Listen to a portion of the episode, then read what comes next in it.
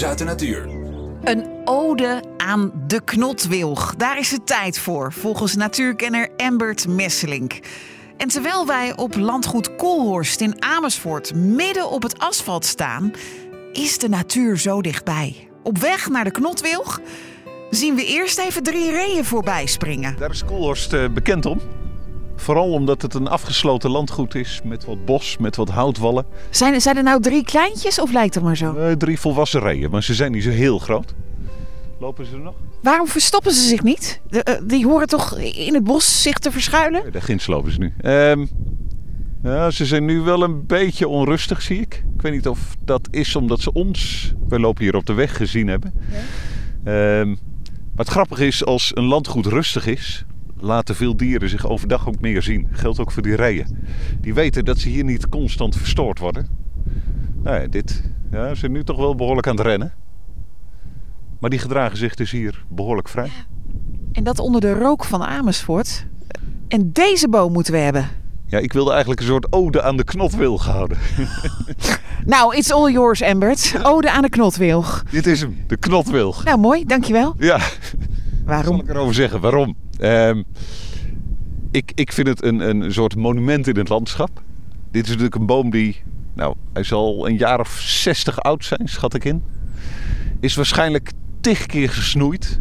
De wilgetenen zijn vroeger gebruikt voor manden, voor vlechtwerk, voor de open haard. Mensen hebben geoogst vanaf die boom. En het is alleen maar mooier geworden, die boom eigenlijk. Want je ziet die wilgetenen, die takken zoals ze heten. Nou, ze zijn zeker weer drie, vier meter hoog. Hij moet eigenlijk hoog nodig weer geknot worden. Maar daartussen die takken zie je opnieuw allerlei insectensporen. Eh, eh, die vinden hun plek hier.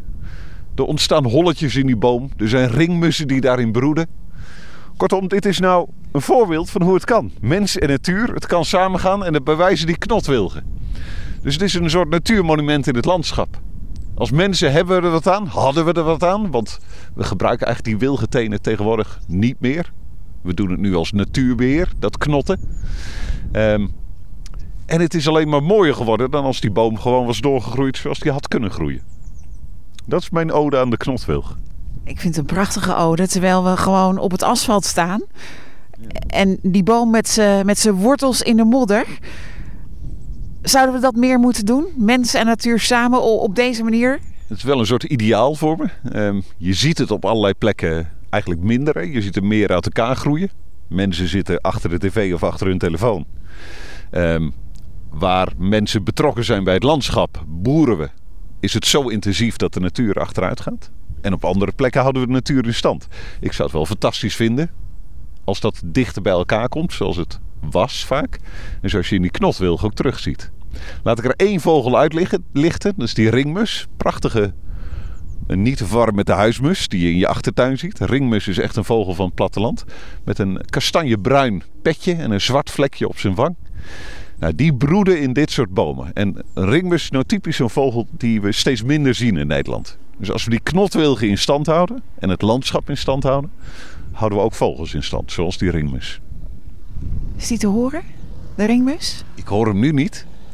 Ik heb hier een aantal jaren de broedvogels in kaart gebracht. Het ene jaar hadden we wel acht paar. En het andere jaar maar één of twee. Dus het, het, het, het wisselt nogal. Waarom dat precies in zit, weet ik niet zo goed. Vind je het goed als ik het geluid uit een doosje haal? Ja, dat mag. Dat mag. Het is een, eh, een chilp-chilp geluid. Ja. De ringmus Ja. in de knotwilg.